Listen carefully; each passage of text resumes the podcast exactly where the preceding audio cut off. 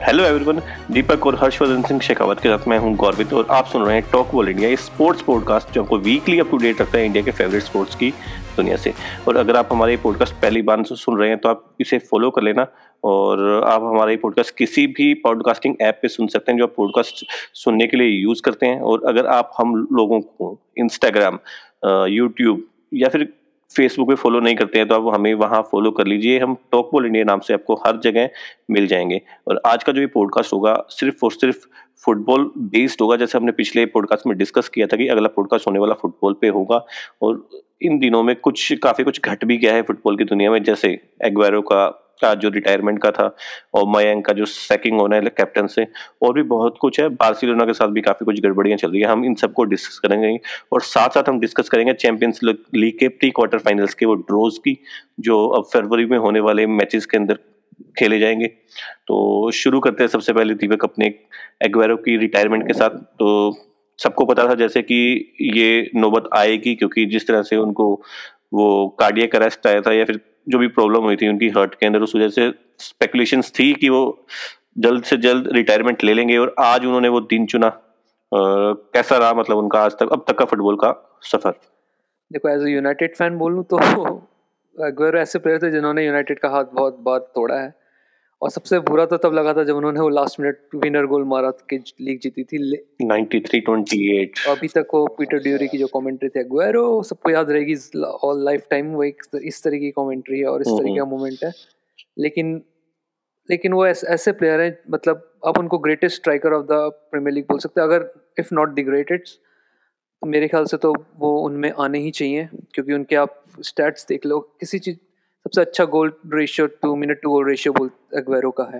हर चीज़ में हर चीज़ में मतलब उनका जो शायद पांच लीग टाइटल भी जीत चुके हैं वो उनसे मैन सिटी से। उसके बाद हर चीज़ में उनकी performance, total in total fifteen trophies जीती उन्होंने सिटी की तरफ से। और सिर्फ एक चीज़ रह गई उनकी, जो चैंपियन लीग जीतना चाहते थे वो नहीं जीत पाए। उसके अलावा उन्होंने सभी कुछ जीत रखा है, सब कुछ। तो मतलब बहुत ही, अब उनको बोल सकते हो ग्रेटेस्ट ऑफ ऑल टाइम में उनको आप premiere league greatest of all time में उनको डेफिनेटली आएंगे बना। अगर अपने हेनरी और एग्वेरो को कंपेयर करें तो आप किसको ऊपर रखोगे? दोनों अपने आप में एक अलग रहे हैं और क्लब लेजेंड की, आप अपने क्लब क्लब की बात करें तो दोनों अपने क्लब के लिए बहुत ही बड़े लेजेंड हैं। तो कंपेयर तो मैं नहीं करना चाहूंगा। हेनरी अपने अलग लेवल पे हैं, एग्वेरो अपने अलग लेवल पे हैं। पर हाँ, मैन सिटी के लिए तो ये तो इनके all time leading goal scorer रहे हैं, तो हमेशा याद रखे जाएंगे। और इसमें कोई बड़ी बात नहीं है कि इनका कुछ स्टैचू वगैरह है, ऐसा कुछ भी लगवाएं, क्योंकि ऑब्वियसली बहुत कुछ दिया है एग्वेरो ने सिटी को। और अभी जैसे पाटिल नहीं है वरना तो काफ़ी चीज़ें बताते हैं वो, इनके लिए काफ़ी रिकॉर्ड इन्होंने प्रीमियर लीग में तोड़े हैं अपने। तो क्लब लेजेंड है ये सिटी के, तो ऑब्वियसली एक बड़ा हार्ट ब्रेक है कि ये बार्सिलोना के लिए कुछ कर नहीं पाए ज़्यादा कुछ, वरना अभी तो ये दो तीन साल इनमें अपन और देख सकते थे। दो तीन साल से शायद ज़्यादा ही देख सकते हैं, क्योंकि शायद थर्टी टू इयर्स के आसपास उनकी एज है इस टाइम पे फिलहाल, बट थर्टी थ्री। हाँ, और पर कंडीशंस ऐसी बनी कि उनको जल्दी ये गेम को छोड़ना पड़ा। दीपक, अगर अपने इनके टॉप मोमेंट की बात करें तो फिर आप नाइंटी थ्री ट्वेंटी एट के अलावा कोई ऐसा मोमेंट आपको याद आता है जो उनके लाइफ का काफ़ी अच्छा रहा हो? मेरे को तो सारे मोमेंट उनके वही आते जो यूनाइटेड के सामने उन्होंने गोल मारे। शायद आपने भी देखा होगा, हम मैच देख रहे थे शायद हॉस्टल में, उन्होंने जिस तरीके से तीन लोगों को कटा के, मतलब शायद उनका वो सेकंड गोल था उस मैच का, और काफ़ी इजीली जीती थी वो वाला मैच सिटी यूनाइटेड से, शायद three zero four zero score था। और काफ़ी मतलब मैन ऑफ द मैच रहे थे उस मैच में, और जिस जो उनकी परफॉर्मेंस थी काफ़ी शानदार रही। तो ऐसे इनके बहुत मोमेंट है जो आप याद करने चाहो। और इनके गोल बोलते हैं स्ट्राइक, एज ए स्ट्राइकर आपको बहुत सारे टैप इन मिलेंगे, लेकिन इनके जो गोल होते हैं वो आपको ज़्यादा स्क्रीमर टाइप मिलेंगे। और इतने स्क्रीमर्स गोल मारने के बाद भी इनके ये टॉप गोल स्कोरर में आते हैं, तो आप बोल ही सकते हो कि इतना शानदार प्लेयर थे। बना, आपको ऐसे कोई चीजें याद आती हैं? आर्सेनल के सामने उन्होंने तहलका मचाया हो, बहुत ही बहुत बारी मचाया होगा। खैर फाइव जीरो एक डिफीट हुई थी शायद ट्वेंटी फोर्टीन में, तब एग्वेरो ने गोल मारे थे। तो ये तो हमेशा नाइटमेयर रहे हैं किसी भी क्लब के लिए, गोलकीपर के लिए इवन हमेशा। और दीपक बिल्कुल सही कह रहे हैं, इनके स्ट्राइक्स भी ऐसे होते थे, वो गोल पोचर रहे हैं बहुत बड़े। तो काफ़ी गोलकीपर तो खुश होंगे कि चलो अब इनको फेस नहीं करना पड़ेगा। पर हाँ विश यही करते हैं हम तो कि चलो अब इनकी हेल्दी लाइफ रहे, थोड़ी अच्छे से रहें, अपनी लाइफ जिए, बाकी की जो बची है। बिल्कुल। और मेरे को एक मोमेंट ऐसे याद आता है कि लास्ट ईयर जब वो लास्ट प्रीमियर लीग मैच खेल रहे थे तो सबको बहुत एक्सपेक्टेशंस थी कि वो जाते जाते फेयरवेल गोल मारे, उन्होंने दो गोल मारे, तो वो मेरे को काफ़ी अच्छा मोमेंट लगा था जिस तरह से वो आए और आते ही उन्होंने लास्ट के कुछ मिनट्स में शायद उन्होंने दस मिनट के अंदर उन्होंने दो गोल कर दिए थे, तो एक वो मोमेंट मेरे को काफ़ी यादगार रहेगा उनकी तरफ से। और बाकी अग्वेरो का रिटायरमेंट लेना वो बार्सिलोना के लिए एक और सरदर्द बन गए, पहले ही काफ़ी सरदर्द वो लेके बैठे थे, एक सरदर्द को उन्होंने सैक किया था, फिर एक को हायर किया, और उनके लिए भी बार्सिलोना की टीम थोड़ी सी सरदर्द बनती हुई दिखाई दे रही है। चैंपियंस लीग से बाहर होके वो यूरोपा खेलेगी, नापोली के सामने उनका मैच होगा, तो दीपक बार्सिलोना के लिए कितना इफेक्ट करेगा इनका जाना? मेरे ख्याल से काफ़ी ज़्यादा इफेक्ट करेगा, क्योंकि और शायद बार्सिलोना को पता ही, शायद बहुत पहले न्यूज़ पता चल गई थी कि ऐसा वो काफ़ी हो सकता है, क्योंकि तभी उन्होंने और डिजोंग को साइन करा था एज ए स्ट्राइकर, और किसी को लगा नहीं था इस तरीके का स्ट्राइकर वो लेंगे, क्योंकि उनको सबने देखा कि उनका एग्वेरो है और डीपे भी उस पोजीशन में खेल सकते हैं, आसुफ फांती भी वापस आने वाले इंजरी से, उसके बाद भी उन्होंने ऐसे प्लेयर साइन करा। तो और तो उसके बाद भी आप देखोगे जो बार्सिलोना में प्रॉब्लम है वो बढ़, ज़ावी के आने के बाद भी बढ़ने में बढ़ी जा रही है। आपने जिस हिसाब से देखा होगा कि आखिरी मिनट में गोल मार के सामने वाली टीम को भी ड्रॉ कर दे रही है, तो मैच लूज कर ले रहे हैं, और जिस तरीके से बायर्न से जिस तरीके से हारे वापस और यूरोपा लीग में पहुंच गए। तो मैंने तो पहले ही बोला था कि ज़ावी के आने से इतना बारसा में चेंज नहीं आएगा, क्योंकि आपको एक वैसा मैनेजर चाहिए जो चेंज मतलब जो सिस्टम को जानता हो, इवन दो ज़ावी जानते थे। इसलिए मैं लुइस एनरिके बोल रहा था, जो मेरे ख्याल से परफेक्ट फिट रहते बार्सिलोना के, क्योंकि वो लाइक like, वो पूरा आ, उन्होंने पहले भी एक तो कर रखा है बार्सिलोना को मैनेज, और उसके अलावा वो पूरा स्पेन स्पेन जो लीग स्पेन की टीम को भी कर रहे हैं और स्पेन की लीग को भी अच्छे से जानते हैं। और ज़ावी ने जा, ज़ावी सीधा सऊदी अरेबिया से सीधा यहाँ पर आके मैनेज करना, तो ये किसी भी किसी के लिए भी बहुत काफ़ी हार्ड होगा। तो मेरे ख्याल से तो सबसे बड़ी प्रॉब्लम यही रही बार्सा के लिए कि उन्होंने अभी अभी भी सही मैनेजर का डिसीजन नहीं लिया है। बना, आपको भी क्या यही लगता है कि बार्सिलोना की तरफ से मैनेजर का सही डिसीजन ले नहीं लिया गया? क्योंकि इस टाइम अगर अपने टेबल की बात करें तो रियल मैड्रिड सत्रह पॉइंट के साथ फोर्टी सत्रह मैचेस में फोर्टी टू पॉइंट्स के साथ टॉप पे चल रही है, और वहीं पे बार्सिलोना के सोलह मैचेस में सिर्फ और सिर्फ चौबीस पॉइंट हैं, और उनका जो डाउनफॉल है वो लगातार होता जा रहा है, और वो मतलब अपने लोअर टीम से भी इतना अच्छा से अच्छे से परफॉर्म नहीं कर पा रही है।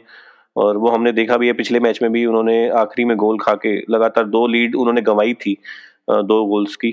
तो आपको क्या लगता है कि मतलब कहाँ पे कैसे फिनिश करेगी, और क्या ज़ावी के अलावा कोई और चांस वो ले सकते थे, किसी और मैनेजर को हायर कर सकते थे? नहीं, मुझे ऐसा नहीं लगता कि ये सिर्फ मैनेजर का वो है। अभी बीइंग एन आर्सेनल फैन मैं इतना समझ सकता हूँ कि अभी ये टीम जो जिस फेज से गुजर रही है वो मैं सही में समझ सकता हूँ। अभी ऐसी सिचुएशंस आ जाती हैं क्लब के साथ, इनके पास फाइनेंशियल बर्डन था इनके पास, उसके लिए ना उनको प्लेयर रिलीज़ करने पड़े, ठीक है। अब इनके पास जो करंट में इनके आप स्क्वाड देखेंगे तो किसी भी मैनेजर के लिए आप इस ला लीगा में टॉप लेवल पे आप कम्पीट करने के लिए वो स्क्वाड इनके पास अभी इतनी नहीं है, इनको टाइम लगेगा थोड़ा। और जो प्लेयर्स इनके पास थे, अब जैसे ये कॉन्टिन्यू है और दूसरे प्लेयर्स हैं, ये अभी इनकी केमिस्ट्री इतनी पहले भी नहीं थी और अभी तक बन नहीं पाई है, और स्टार्टिंग लाइनअप में ये फीचर नहीं हो पा रहे हैं जो इनके बड़े प्लेयर्स हैं, हाई अर्निंग प्लेयर्स हैं। और इनके आप देखेंगे हर स्क्वाड में इनके नई टीम में इतने नए नए प्लेयर्स हैं, यंग प्लेयर जो नए नाम आ रहे हैं। अब इनको कोई भी मैनेजर, आप जैसे दीपक कह रहे हैं एनरिके के लिए, एनरिके भी आ जाएंगे तो भी वो इन प्लेयर्स को उनको थोड़ा सा करने में टाइम लगेगा। और ज़ावी मेरे हिसाब से काफ़ी अच्छे लाइक मैनेजर साबित हो सकते हैं, लेकिन ऑब्वियसली थोड़ा उनको टाइम चाहिए। और जिस टीम अभी ये जो टीम है इनको जिस ट्रांजिशन फेज से अभी निकल रही है, इनको टाइम लगेगा। और इस साल ये शायद टॉप फोर के बाहर बहुत प्रोबेबल है कि ये शायद फिफ्थ या सिक्स्थ पोजीशन पे फिनिश करेगी बार्सिलोना। कंपटीशन रहेगा और इन टीम की स्क्वाड को देखते हुए मुझे लगता नहीं है कि ये बहुत ज़्यादा अच्छा भी परफॉर्म कर सकती है। और दीपक, आपको भी क्या लगता है कि अगले साल शायद ज़ावी थोड़े से टच में दिखाई देंगे बार्सिलोना के लिए? आ... देखो, अगर किसी मैनेजर को सक्सेस होना है तो या तो किसी भी क्लब को सक्सेसफुल होना है तो या तो उनको अच्छा मैनेजर चाहिए या तो बहुत अच्छे पैसे होने चाहिए उस क्लब के पास। और अभी मेरे ख्याल से तो जैसा जैसा बनाने बताया, उनकी बात में भी लाइक उनकी भी बातें काफ़ी हद तक सही है, लेकिन स्टिल मैं तो मानूंगा कि अगर आपके पास मैनेजर अच्छा नहीं हो तो आपके मनी होना चाहिए। और जैसा कि हर्ष ने बताया कि बार्सा के पास अभी भी मतलब मनी क्राइसिस अभी भी उनके पास चल रहा है, उनके पास अभी भी बहुत लोन, अभी भी वो प्लेयर साइन नहीं कर सकते, वेजेस नहीं ले दे सकते प्लेयर्स को।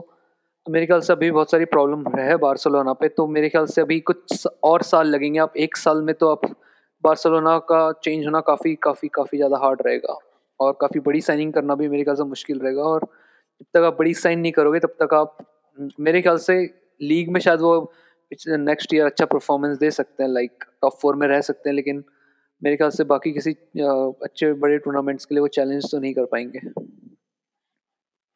पर दीपक, जैसे अपन ने मैनचेस्टर यूनाइटेड को देखा है कि दो हज़ार बारह के बाद वो ऐसे फेज में आई थी और लगातार अभी स्ट्रगल ही कर रही है और आठ साल हो चुके हैं लगभग उस इस बात को, तो क्या लगता है कि बार्सिलोना भी इतने लंबे टाइम तक स्ट्रगल करती दिखाई देगी अपने को? देखो, अब इसका तो कोई जवाब नहीं, क्योंकि सब बोल रहे थे इस तरीके के होगा, ऐसा होता है, और इसी मिलान के साथ तो अभी तक ऐसा चल रहा है दो हज़ार आठ नौ के बाद से। तो आप स्ट्रगल तो आपका कितना भी बड़ा हो सकता है, अब इसका ऊपर डिपेंड नहीं डिपेंड ये रहेगा कि आपके ओनर आपको किस तरीके से उस स्ट्रगल को पहले जांच के और आई I मीन mean, सही डिसीजन ले क्लब को और आगे पहुंचाने के लिए। तो मेरे ख्याल से क्लब का जो ओनर है उनके ऊपर डिसीजन ज़्यादा रहेगा कि वो किस तरीके से आप क्लब को आगे बढ़ाने के, मतलब उनका विज़न क्या रहेगा आगे वाले आने सालों के लिए।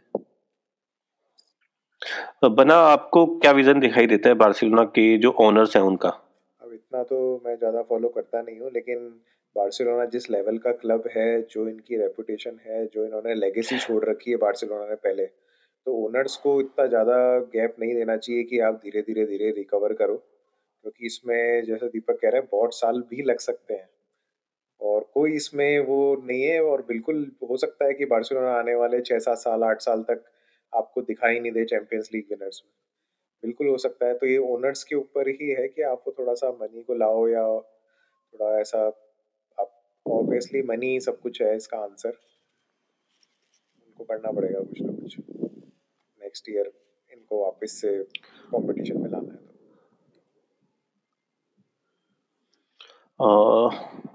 होप करेंगे कि बार्सिलोना जल्द से जल्द अपनी पुरानी फॉर्म के अंदर लौट आए। अपने अगले टॉपिक की तरफ बढ़ते हैं, जो अपने वैसे ही जो पॉडकास्ट करते हैं अपने अंदर की भड़ास निकालने के लिए करते हैं, अपने अंदर जो भी भड़ास भरी होती है अपनी टीम के लिए, दूसरी टीम्स के लिए, उसको निकालने के लिए करते हैं।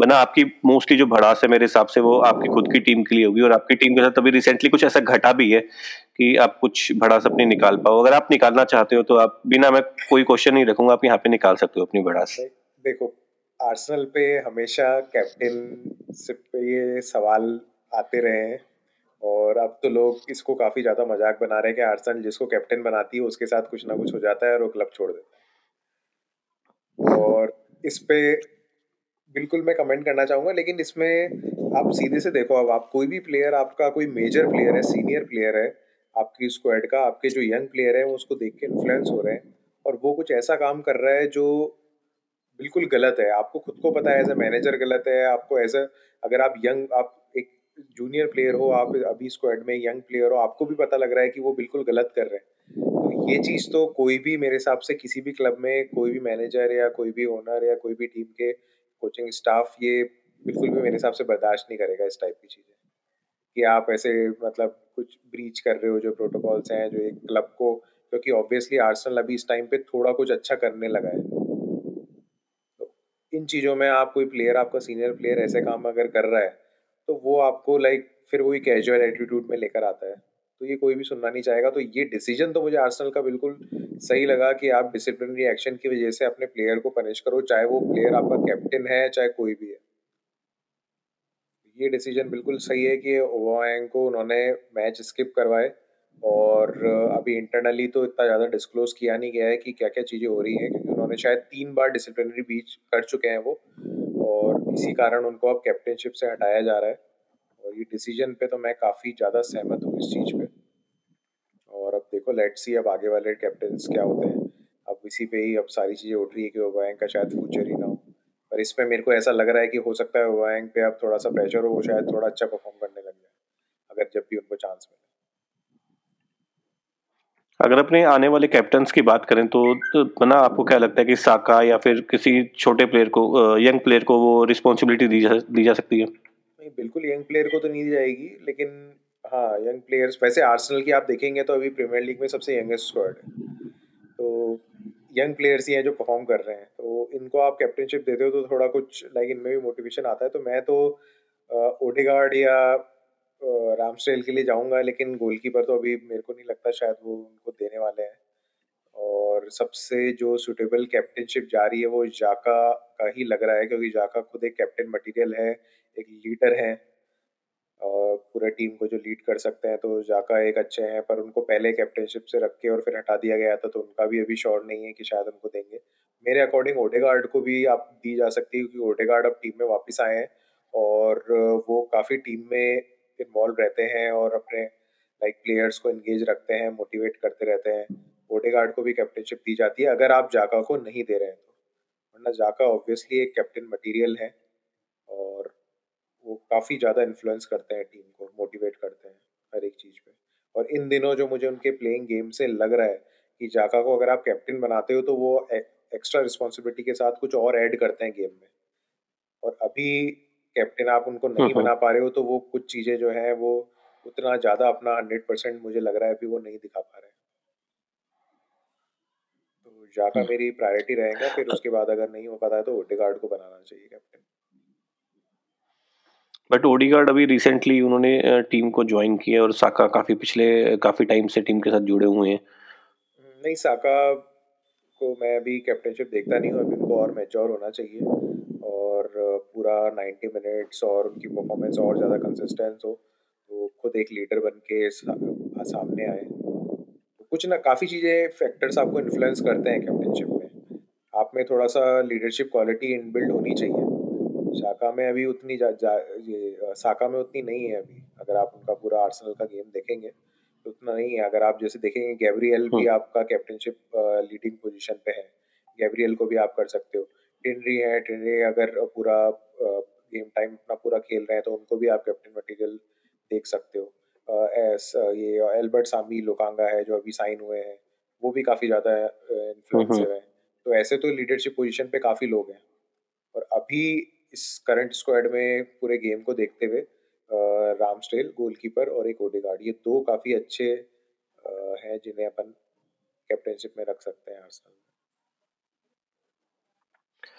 में। दीपक, आपका कुछ कहना है इस पूरे सिनेरियो के बारे में जो आर्सेनल के साथ घटा है इन पिछले कुछ दिनों के अंदर? मेरा तो सिर्फ बना से सवाल था कि अगर वो जाका को वापस लाएंगे एज ए कैप्टनशिप तो ये तो एक तरीके से फिर आप जैसे उन्होंने बोला था कि यंग यंग प्लेयरों को एक तरीके से आ, मतलब अगर ओबामेंग को निकाला तो एक तरीके से यंग प्लेयर के सामने उन्होंने एक तरीके का वो दिखाया कि हम किसी भी चीज़ को वो नहीं लेंगे लाइटली। तो अगर ये जाका को वापस कैप्टन बनाते तो जाका ने जो हरकत मतलब जो उन्होंने किया था, फैंस को उंगली दिखाई थी, फक यू बोला था, जो भी कुछ था सीन, तो ये भी तो गलत बात है कि मतलब उनको वापस कैप्टन आप बना रहे हो, तो मतलब आप तो अपनी उनकी गलतियां को छुपा कर उनकी गलतियों को माफ कर रहे हो एक तरीके से देखा जाए तो।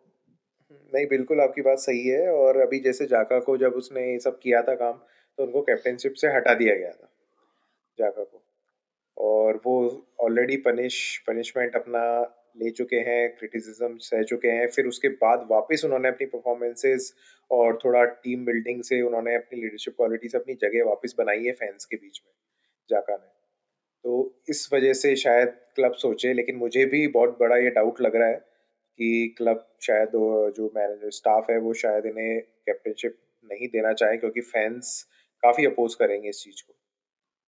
More than fifty percent fans मेरे हिसाब से अपोज करेंगे इस चीज़ को कि अगर जाका को आप आर्गूमेंट दे रहे हैं तो, तो इसलिए मुझे शायद ओडेगार्ड हो गया या गैब्रियल हो गया या रामस्डेल हो गया, इनको ही मुझे लग रहा है, मुझे भी यही लगता है कि आ जाएगा कैप्टन। मेरे ख्याल से अगर पार्टे अच्छे फॉर्म में होते या इंजर्ड फ्री होते तो वो भी काफ़ी अच्छे चॉइस हो सकते थे एक तरीके से, लेकिन वो काफ़ी इंजर्ड हैं और उनका शायद और इस बार उनका फॉर्म भी अच्छा नहीं जा रहा फॉर्म भी अच्छा नहीं जा रहा है, इंजरी प्रोन भी है, तो आप रिलाय नहीं कर सकते। मेरे ख्याल से सबसे अच्छा कैप्टन शायद टियर्नी रहेंगे, क्योंकि आप देखोगे कि वो स्कॉटलैंड से भी कभी कभी वो करते हैं, उनकी कैप्टनशिप करते हैं और काफ़ी शायद मेरे ख्याल से one of the best player हैं आर्सेनल के। और वैसे साका भी हैं, लेकिन काफ़ी यंग प्लेयर है तो उनको भी बनाना, उनको ऐसी जिम्मेदारी देना, उनमें मतलब प्रेशर डालना जैसा हुआ, तो मेरे ख्याल से टियर्नी काफ़ी अच्छे चॉइस रहने चाहिए।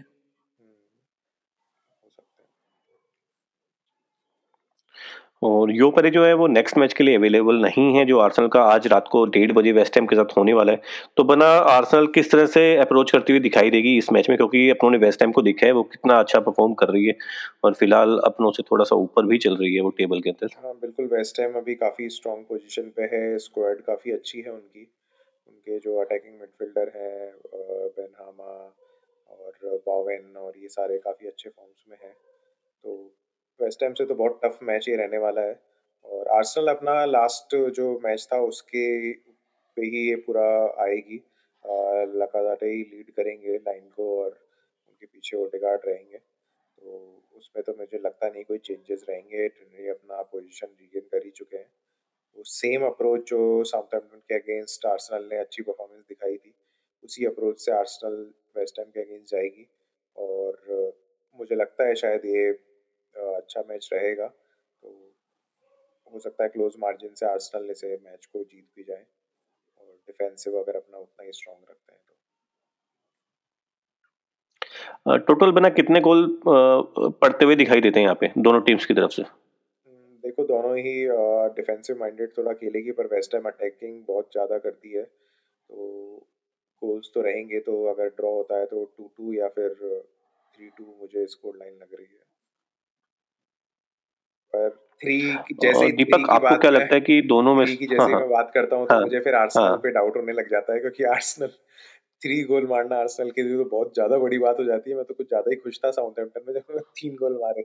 उन्होंने लगातार ऐसा करके दिखाया था, जब उन्होंने लगातार तीन मैच हारे थे उसके बाद उन्होंने अच्छा परफॉर्म किया था, तीन तीन गोल भी मारे थे उन्होंने। नहीं आर्सेनल ने, अगर आप देखोगे आर्सेनल ने जब तीन मैच पहले हारे थे तो उसके बाद जो अगले तीन मैच जीते हैं उसमें से टॉटनहम के अगेंस्ट उन्होंने तीन गोल मारे थे और उसके अलावा जब से आर्सेनल खेल रही है तो इतने गोल मार नहीं पाई है। मेरे हिसाब से शायद दो मैच या तीन मैच में ही आर्सेनल ने दो से ऊपर गोल मारे हैं पूरी अभी अभी तक की लीग में मारे हैं दो से ऊपर, वरना या एक जीरो या दो जीरो या टू वन ऐसे ही जीत रही है और काफी कम है अभी तो। शायद आर्सेनल की गोल इस लीग में बहुत ही कम गोल कर पाई है अभी तो, ट्वेंटी क्रॉस किया है आर्सेनल ने, माइनस में उनका भी गोल डिफरेंस चल रहा है।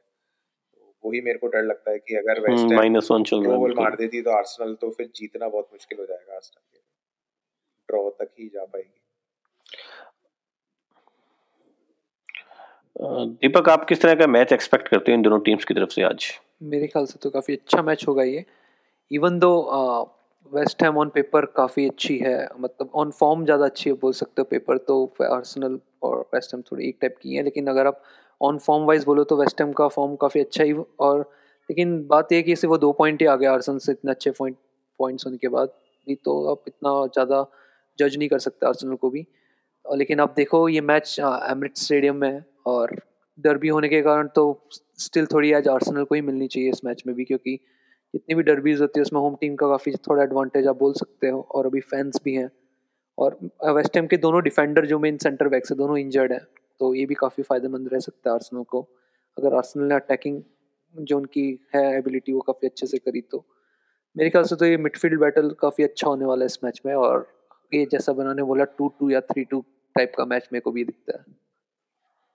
और आप तो शायद और वीकेंड पे जैसा पोजीशन चल रही है अभी तो हारे नहीं नहीं आर्सेनल को तो मुश्किल है, वेस्ट हैम हारे या फिर ड्रॉ कराए, आप तो ये चाहेंगे ताकि वो करे आगे टॉप फोर में। नहीं नहीं मुझे मतलब नहीं, आर्सेनल हारे तो भी मेरे को कोई नुकसान नहीं रहेगा। okay. वेस्ट हैम जीते वो आर्सेनल हारेगी तो वेस्ट हैम जीतेगी ना यार, कैसे सवाल पूछा आपने। ये थोड़ा सा माइंड को उलझा देने वाला क्वेश्चन था जिसमें आप बहुत अच्छे तरीके से पास हुए हैं। और आगे वीकेंड वाले मैच की तरफ बढ़ते हैं। वीकेंड पे आर्सेनल जो है लीड्स यूनाइटेड के ग्राउंड पे जाके मैच खेलेगी। लीड्स को फिलहाल मैनचेस्टर सिटी ने पिछले मैच में पेला है सात जीरो से, तो बना क्या लगता है कि आर्सेनल लीड्स यूनाइटेड को वन जीरो से पेल पाएगी? बिल्कुल आपने सही बोला है, वन जीरो टू जीरो से अगर आर्सेनल पेल पाती है तो मैं तो बहुत ही खुश हो जाऊंगा। सेवन जीरो तो सिटी की तो खैर बात ही अलग है, ने वापसी करी और जबरदस्त धमाकेदार वापसी करी। वन जीरो टू जीरो से अगर आर्सेनल जीत जाती है तो I will be quite happy. Deepak आप लीड्स और यूनाइटेड आर्सेनल के मैच को किस तरह से देखते हैं? hmm, मेरे ख्याल से टफ मैच होगा क्योंकि लीड्स का आर्सेनल का जो भी मैच होता है काफी टफ ही होता है।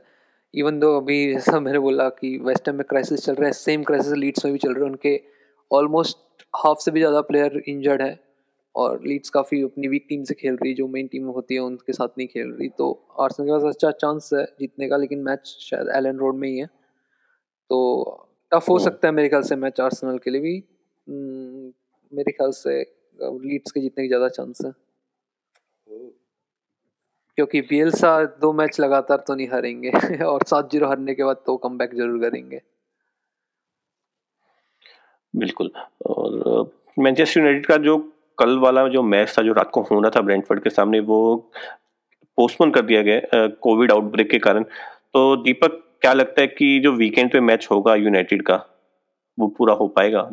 ब्राइटन के सामने मैच है, होम ग्राउंड पे मैच नहीं, है। मेरे को भी उसके काफ़ी कम चांस लग रहे हैं, क्योंकि यूनाइटेड ने अपील कर दी है उसके लिए, क्योंकि उनकी ट्रेनिंग आज भी बंद रखी है उन्होंने, क्योंकि और केसेस जो उन्होंने कल रिपोर्ट्स कराई थी उनके और कुछ केसेस और पॉजिटिव्स आए हैं, और ये मतलब जनवरी के बाद सब तक की सबसे हाईएस्ट पॉजिटिव रेट मतलब जो रिपोर्ट्स उसके बाद आई है, तो मेरे ख्याल से शायद कल भी यूनाइटेड का ट्रेनिंग ग्राउंड बंद रहेगा, तो और विदाउट ट्रेनिंग तो शायद मैच खेलना मुश्किल रहेगा। लेकिन अभी प्रीमियर लीग चाहे तो इसको डिक्लाइन भी कर सकती है, और यूनाइटेड को कोई भी कुछ प्लेयर ग्यारह के ग्यारह प्लेयर उतारने ही पड़ेंगे, चाहे वो कोई से भी शायद अंडर सेवनटीन से लो, अंडर ट्वेंटी थ्री से लो, तो कुछ भी डिसीजन आ सकता है, लेकिन मेरे ख्याल से ज़्यादा चांसेस तो शायद ये मैच पोस्टपोन ही होगा।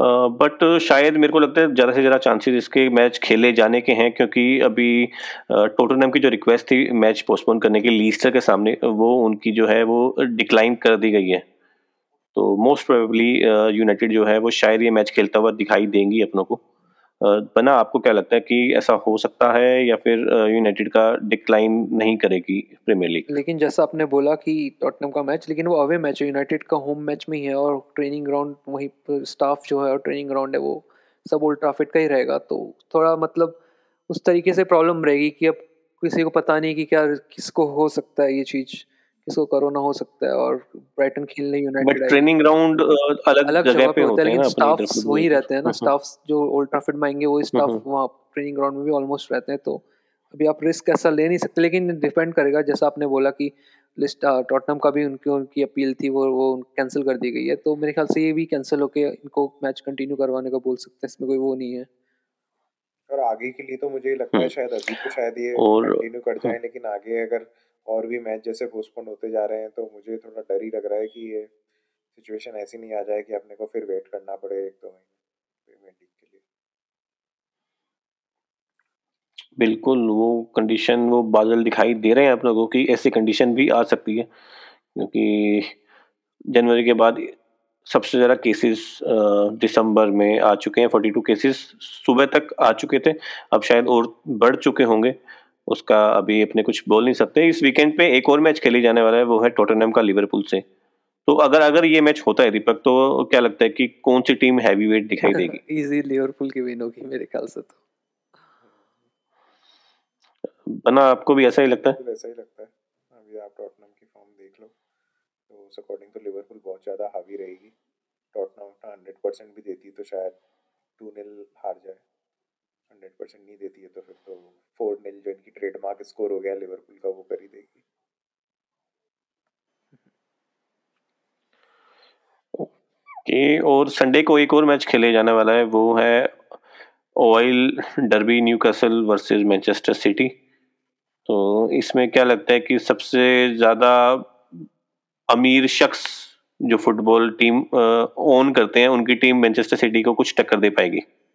नहीं, मेरे ख्याल से सबसे ज़्यादा जिन्होंने बिलियन खर्च करें वो देगी, वो हराएगी जो बिलियन खर्च करने वाले उनको, तो सिटी जीतेगी मेरे ख्याल से। न्यूकासल बहुत बेकार फॉर्म में चल रही है, और मुझे वही डर लग रहा है कि ये चैंपियनशिप में ही अपना पैसा खर्च करेंगे। देखते हैं कैसे क्या होता है क्या नहीं होता उनका। बना, एक चीज़ एक और चीज़ मैं यहाँ पे पूछना चाहूँगा कि स्टीवन जेरार्ड अभी एस्टन विला से जुड़े थे पिछले तीन चार मैचेस से पहले, और उसके बाद एस्टन विला की टीम काफ़ी अच्छा परफॉर्म कर रही है, तो किस तरह से क्या कुछ किया है उन्होंने वहाँ पे उस टीम में आने के बाद, क्या एड ऑन्स किए हैं, आपको कुछ बोलना हो तो?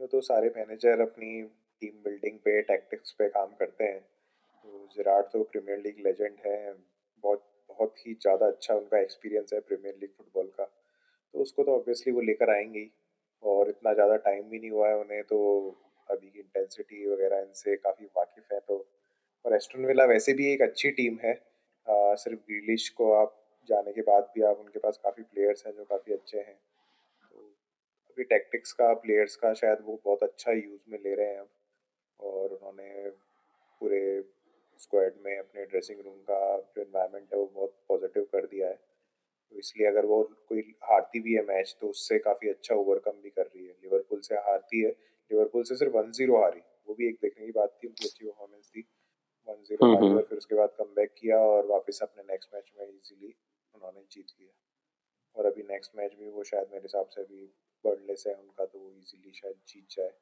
पर बर्नले भी डिफेंसिव टीम है तो वन नील हमें स्कोर लाइन एक्सपेक्ट कर रहा हूँ। तो जेरार्ड काफ़ी अच्छा एक पॉजिटिव है, तो उन्हें मैं देखता हूँ फ्यूचर शायद लिवरपूल। और कल उन्होंने मैच जीत भी लिया नॉर्विच से टू जीरो।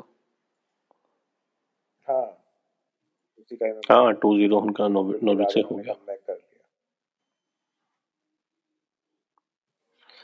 दीपक अपर एक बात करें कि मैनचेस्टर यूनाइटेड का जो नॉर्विच से मैच हुआ था रिसेंटली लास्ट वीकेंड, तो उस मैच में क्या मैनचेस्टर यूनाइटेड ने अपना हंड्रेड परसेंट दिया था उस मैच के लिए? मेरे ख्याल से हंड्रेड परसेंट देने की कोशिश तो की थी लेकिन वो दे नहीं पाए थे, काफ़ी मतलब काफ़ी अच्छी परफॉर्मेंस नहीं थी यूनाइटेड की, एक तरीके से अब बोल सकते कि डिगिया ने है वो मैच जिताया है, इवन तो रोनाल्डो ने पेनल्टी से स्कोर मार के जिताया, लेकिन वो पूरा मैच अगर सब बात कर रहे हैं कि मैक्टोमिने फ्रेड का काफ़ी अच्छा परफॉर्मेंस रहा उस मैच में कि जो स्टैट्स आ रहे हैं वो भी, लेकिन अगर डिगिया के सेव्स नहीं होते तो उनके वो स्टैट्स कुछ काम के नहीं रहते, तो मेरे ख्याल से वो मैच पूरा डिगिया नहीं जिताया है क्योंकि उन्होंने जो दो सेव करे काफ़ी अच्छे सेव थे, दो भी अच्छे बाकी दूसरे भी अच्छे सेव थे लेकिन वो सब रूटीन सेव थे, अब ठीक है ऐसे एक्सेप्ट कर सकते हैं ऐसे गोल रोकना, लेकिन जो दो काफ़ी अच्छे शानदार सेव करे तो मेरे ख्याल से यूनाइटेड लकी रही वो वो मैच जीतने के। डिगिया इस सीजन अपने को दिखे हैं काफी अच्छी फॉर्म में और काफी मैचेस में उन्होंने बहुत शानदार सेव्स करके टीम को या तो जीतने से बचाया या फिर बहुत बड़े मार्जिन से हारने से बचाया है, तो बना हम्म तो आप दोनों क्या कहना चाहोगे उनकी परफॉर्मेंस के ऊपर? मैं तो बोलूंगा इस बार के प्लेयर ऑफ द सीजन अभी तक डिगिया ही है और मेरे ख्याल से वही जीतेंगे। रोनाल्डो तो चलो स्कोर कर रहे हैं अपनी चांस पे, लेकिन डिगिया ही है जो यूनाइटेड का थोड़ा सा डिफेंस की गलतियों को काफ़ी कुछ उन्होंने हाइड किया है डिगिया ने, वरना तो बहुत ही ज़्यादा दिक्कत रहती है यूनाइटेड के लिए। थोड़ी सी गॉसिप की बात यहाँ पे कर लेते हैं दीपक, रोनाल्डो को उन्होंने देखा है कि पिछले दो तीन बार से वो पेनल्टीज ले रहे हैं और उनको मौका दिया जा रहा है, तो क्या लगता है कि इस वजह से ब्रूनो फर्नांडिस थोड़ा सा साइड लाइन फील कर रहे होंगे कि उनको थोड़ा साइड में रखा जा रहा है? हम्म आप बोल सकते हो क्योंकि जब स्टार्ट हुआ था तब एज ए ब्रूनो को शायद पेनल्टी लेकर रखा था, लेकिन जब से उनकी एक पेनल्टी मिस हुई है क्रूशल पेनल्टी थी वो, उसके बाद से ब्रूनो को पेनल्टी के लिए लाइक एक तरीके से रोनाल्डो फर्स्ट चॉइस हो गई है पेनल्टीज़ की, तो आप देखोगे कि ब्रूनो इस तरीके साइड लाइन हो गई, लेकिन हाँ वो इस तरीके से जिस तरीके से पहले गेम इन्फ्लुएंस करते थे वो इतना नहीं कर पा रहे, लेकिन अभी नया सेटअप है और अभी टाइम लगेगा मेरे ख्याल से थोड़ा यूनाइटेड को भी वो मतलब पूरा सेट में आने में, और इवन ब्रूनो को भी, इवन दो उनके कुछ कुछ मैचेस में काफ़ी अच्छे परफॉर्मेंस रहे जब उनके गोल और असिस्ट नहीं आए, और एवर्टन के सामने उन्होंने गोल मार ही दिया था, और लेकिन आप जो ब्रूनो ने अपने लिए मतलब उन्होंने जो उनका वो सेट कर रखा है आप बोल सकते हैं उनका लेवल जो सेट कर रखा है वो इस सीज़न इतना नहीं दिखा जो उनके पिछले दो एक डेढ़ सीजन से दिखता आ रहा था। बिल्कुल, अब अपने बात कर लेते हैं चैंपियंस लीग की। चैंपियंस लीग के ड्रॉज जो हैं वो अभी दो तीन दिन पहले सामने आए थे अपने, और पहला एक अलग ड्रॉ आया और फिर यूएफए ने कुछ अपने टेक्निकल गलती के कारण वो ड्रॉज वापस ले लिए और नए ड्रॉ आए, तो दीपक इस पे क्या कहना चाहोगे? आपकी ये जो सीन क्रिएट किया यूएफए ने और किसी और पे वो क्या कहते हैं गलती का जिम्मा थोप दिया, इस पे आपका क्या कहना है? तो देखो पहले से ही बोलता था फ्रॉड होते हैं, मेरे को तो ऐसा लगा था कि शायद ये सिटी के सामने नॉर्विच को ना निकाल देगी, नॉर्विच का सिटी से मैच है इस तरीके इस तरीके से ये ड्रॉ निकालते हैं स्पेशली सिटी के, मजाक कर रहा हूँ वैसे पर लेकिन सही बात भी है, तो मैं बोल रहा हूँ ये ड्रॉ मेरे को हमेशा से फर्जी लगते थे, और इस बार जो उन्होंने करा वो पब्लिकली मतलब सबके पास इतने इतने सबूत आ गए कि उनको रीड्रॉ करना ही पड़ा, और ये एक तरीके से आप बोल सकते हो अब सबसे बड़ा बोल सकते हो कि ये वो है आई मीन यूएफए का सबसे अच्छा मतलब इवेंट होता है, लोग वेट करते हैं कि कब दिसंबर आएगा और आगे वाले ड्रॉस पता चलेंगे, और उसके बाद आप ऐसी इतनी इतनी ऐसी गलतियां कर रहे हो कि आपको पता ही नहीं कि कौन सी टीम को कब यूज़ कहाँ डालना है, तो फिर ये तो एक तरीके से शेम ऑन, जैसे बीसीसीआई चल रहा है ऐसे शेम ऑन यूएफए भी चलना चाहिए। बना, क्या आप एग्री करते हो इस चीज से? ये तो जो भी डिसीजन है इंटरनल मैटर पे दीपक ने जो भी बोला है उसकी बात पे मैं सहमत करता हूं। ओके, बहुत ही स्पष्ट और थोड़े से वर्ड्स में आपने इस आंसर को कंप्लीट कर दिया। ड्रॉज बना आपने देख ही लिए होंगे कि कौन सी टीम किस किस टीम से भीड़ रही है। इन सब ड्रॉज के बारे में अपने बहुत अच्छे से चर्चा बाद में करेंगे फरवरी के अंदर जब ये मैच खेले जाएंगे, बट अभी फिलहाल ड्रॉज को देखा जाए तो इन ड्रॉज के अंदर से सबसे इंटरेस्टिंग मैचेस कौन कौन से दिखाई दे रहे हैं आपको? मुझे तो यूनाइटेड को काफी, मेरे हिसाब से पहले तो एथलेटिको एथलेटिको के लिए तो मेरे हिसाब से ये थोड़ा सा एक ड्रॉ जो रीड्रॉ हुआ उसमें वो थोड़ा सेफ फील कर रहे होंगे, लेकिन यूनाइटेड और एथलेटिको वाला मैच मुझे तो अच्छा लग रहा है कि चलो ये दोनों आपस में रहेंगे। और इसके अलावा तो अपना शायद पीएसजी और बार्सिलोना है, sorry Real Madrid, Real Madrid, Barcelona तो बाहर हो गई ना, नेपोली से खेलेगी यूएफए। ये आदत डालनी पड़ेगी, बहुत धीरे-धीरे थोड़ा रेसिस्ट बनते जा रहे थे नेपाली बोलने वाले थे पर कोई बात नहीं। हां हां हां हां पीएसजी रियल वाला मैच वो भी काफी देखने लायक रहेगा, लेकिन मैं तो यूनाइटेड और एथलेटिको मैड्रिड का देखना चाहूंगा। यूनाइटेड रोनाल्डो, दीपक आपको? हां हां हमेशा अब यूनाइटेड को एथलेटिको के सामने बिल्कुल, बहुत यूनाइटेड के साथ वो कैसा करते हैं यूनाइटेड की टीम। हम्म दीपक, आपकी नजरें कौन कौन से मैचेस पे रहेंगे? मैनचेस्टर सिटी और स्पोर्टिंग। जी बिल्कुल, मेरे को देखना है कि फिर अगला किस कैसे खेल रही है सिटी। ये मैच वो फिर बाइन से खेलेगी, बाइन से नहीं खेलेगी मेरे ख्याल से, शायद वो खेलेगी वीआरएल। बाइन से आ रहा है, बाइन से आ रहा है अभी फिक्स होना हुआ है ये? नहीं ये फिक्स नहीं हुआ अभी, नहीं ऐसा। ओके, बट देखते किससे होगा बताइए। हाँ मेरे लिए तो जैसा बनाने वाला यही दो सबसे अच्छे मैच रहेंगे, देखने लायक रहेंगे। इवन दो यूनाइटेड के लिए भी काफी टफ मैच होगा ये और एथलेटिको के लिए भी टफ होगा। और एक तो तीसरा मैच अगर आप बोलना चाहे तो लिवरपूल इंटर मिलान बोल सकते हो, लेकिन मेरे ख्याल से लिवरपूल ये मैच जीत शायद जीती जाएगी आराम से वो भी। तो मेरे लिए भी ये यूनाइटेड एथलेटिको मैड्रिड और रियल मैड्रिड एंड पीएसजी देख रियल मैड्रिड पीएसजी में ये देखना होगा कि कि क्या कहाँ एम्बापे कौन सी टीम से खेल रहे होंगे, क्योंकि अगर एम्बापे ने साइन नहीं करा तो क्या पता पीएसजी उनको अभी दिसंबर ये जो विंटर ब्रेक है उसमें बेचना पड़े कि कुछ भी पैसे मिल जाए ये सोच में। और अगर रियल मैड्रिड ने खरीद लिया तो शायद आपको रियल मैड्रिड से खेलते हुए दिखेंगे पीएसजी के अगेंस्ट। हम्म हम्म हम्म सही बात है। करंट फॉर्म को देखें दीपक तो एथलेटिको और मैनचेस्टर यूनाइटेड दोनों में से कौन सी टीम दिखाई देती है फिलहाल अभी जीतते हुए? मैं तो यूनाइटेड ही बोलूंगा क्योंकि मैच दो महीने बाद होने वाला है। हाँ अग्नि करंट फॉर्म के अंदर एथलेटिको परफॉर्म भी काफी अच्छा नहीं कर रही और, एक और एक... अभी हारी भी है मैड्रिड डर्बी के अंदर वो रियल से। और यूनाइटेड के पास एक एडवांटेज है, उनके पास क्रिस्टियानो रोनाल्डो है जो जैसा बनाने में काफी अच्छा परफॉर्मेंस करते हैं, तो देखने क्या होगा। लेकिन मैं थोड़ी एज इवन तो मैं ये सोच मैं जब फर्स्ट ड्रॉ आया था तब मैंने सोचा तब ये सब मेरे ख्याल से भी ये था कि पीएसजी वाला शायद मैच यूनाइटेड ले ज़्यादा इजी इजी तो नहीं होता, लेकिन मैं बोल सकते फेवरेबल ज़्यादा होता एथलेटिको के, क्योंकि पीएसजी भी ओपन खेलती और यूनाइटेड भी ओपन तरीके ओपन खेलती, तो यूनाइटेड को काफ़ी इजी होता अटैक करने का। लेकिन एथलेटिको है डियागो सिमियोने है और सबको बताया काफ़ी डिफेंसिव कोच है और वो किस हिसाब से खिलाएंगे यूनाइटेड उनकी डिफेंसिव लाइन और मिड लाइन को ब्रेक नहीं कर पाएगी, जो यूनाइटेड के लिए काफ़ी मुश्किल हो रहा है। आपने पूरे सीजन में देखा होगा कि वो जो भी टीम सीटबैक कर रही है उनको ब्रेक करना यूनाइटेड काफ़ी मुश्किल है, तो मेरे ख्याल से एक मैच ज़्यादा टफ रहेगा यूनाइटेड के लिए। बना आपको क्या लगता है, मैनचेस्टर या फिर एथलेटिको मैड्रिड? बहुत ही मज़ा आएगा मेरे को तो, ये एकदम इवनली डिस्ट्रीब्यूटेड फिक्सचर है ये।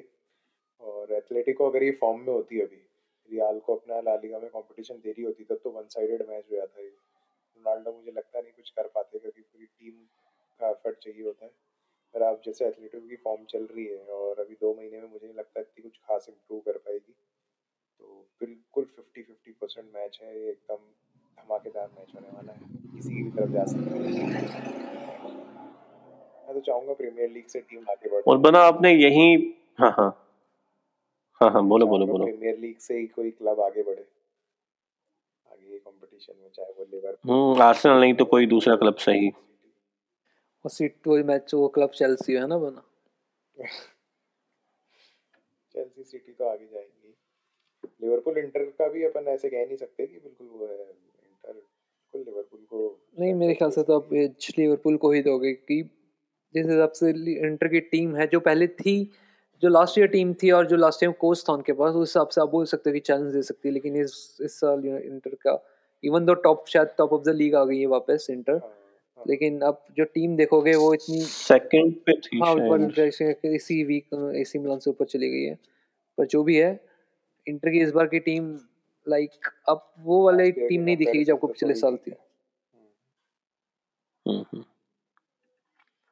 और अपने पीएसजी और अगर मैड्रिड के मैच की बात करें तो इस टाइम क्या रियल मैड्रिड थोड़ा हैवी दिखाई देती है पीएसजी पे, उनकी करंट फॉर्म को देखते हुए, जिस तरह से वो अभी ला लीगा में परफॉर्म कर रही है उसको देखते हुए? दीपक जी जी काफ़ी ज़्यादा like on fit on form team बोल सकते हो आप इनको, सिटी के बाद और लिवरपूल के बाद लिवरपूल के बाद या उनके साथ भी रख सकते हैं, सिटी लिवरपूल के साथ, क्योंकि काफ़ी काफ़ी अच्छी परफॉर्मेंस देखने को मिल रही है जो एक्सपेक्ट नहीं था कि किसी को कि वो इस तरीके की परफॉर्मेंस दे पाएंगे। और जो उनके प्लेयर हैं विनीशियस जूनियर वो भी काफ़ी like form of his life आप बोल सकते हैं, और बेंजिमा भी फॉर्म में आ गए हैं। देखना ये पड़ेगा कि अब वो दो महीने बाद तक किस फॉर्म में रहेगी पूरी टीम, तो लेकिन सब कुछ तो तभी डिपेंड करता है कि उस उस टाइम किस टीम का अच्छा लाइक फॉर्म में है और कौन से प्लेयर इंजर्ड ना हो, ये सब काफ़ी लाइक डिपेंड करेगा उस टाइम। बना आपके क्या विचार हैं? अभी रियाल तो काफ़ी अच्छी फॉर्म पे है और इसमें कोई डाउट नहीं है कि आज की डेट आप मैच करा लो तो रियाल ये शायद मैच आराम से जीत जाए। लेकिन पीएसजी जो है अपन उसको डिनाई नहीं कर सकते क्योंकि उनके पास कुछ ऐसे प्लेयर हैं जो एकदम, अगर आप बिल्कुल आप मैच आपका चल रहा है, रियाल डोमिनेट कर रही है, लेकिन उनका एक प्लेयर ऐसा कुछ काम कर बैठता है कि वो मैच को चेंज ही कर दे बिल्कुल। उनके पास ऐसे काफ़ी प्लेयर हैं पीएसजी के पास, और काफ़ी में से आपके पास तीन तो बहुत बड़े नाम हैं, तो वो कभी भी मैच का रुख एकदम से बदल सकते हैं अपने इंडिविजुअल किसी भी एफर्ट की वजह से। तो पीएसजी को आप ऐसे बिल्कुल भी आप डिनाई नहीं कर सकते हो, भले ही वो आपको उतना ऑन पेपर से स्ट्रांग नहीं लगे, लेकिन एकदम से हो सकता है कि मेसी कुछ ऐसा फ्री किक गोल मार दें एक छुटके से फाउल पे और एकदम से वन जीरो लीड करने लग जाए और किसी तरह वो वन जीरो जीत जाए। तो बहुत ही सही मैच रहेगा, लेकिन यस रियाल के ऊपर थोड़ा सा अपन कह सकते हैं कि उनके फॉर्म को देखते हुए रियाल पे ऑन पेपर्स रहेगा कि रियाल ने मैच जीते। अब फरवरी में देखें कौन सी टीम कौन सी टीम पे भारी साबित होती है। और अपना यहीं पे ये पॉडकास्ट को खत्म करते हैं। तो दीपक हर बार की तरह आहुति आप ही डालें। आहुति बना को देना चाहता हूँ। दीपक आपसे ये मैं हक छीनना नहीं चाहूँगा। कोई नहीं, बात नहीं, आप कभी कभी आते तो आप ये हक ले सकते हैं। आज नहीं नहीं कीजिए कीजिए कोई बात नहीं। आप एक जगह आपके कैप्टन निकल गए तो आपको यहाँ पे तो थोड़ा बहुत मौका मिलना चाहिए। फ्रंट से लीड करिए वरना फ्रंट से लीड करो। आपकी टीम के अंदर कैप्टन लीडरशिप की कमी है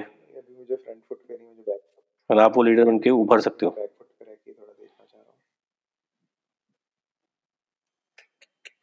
जैसी टीम वैसे फैंस, कोई बात नहीं, मैं एंड कर लेता हूँ।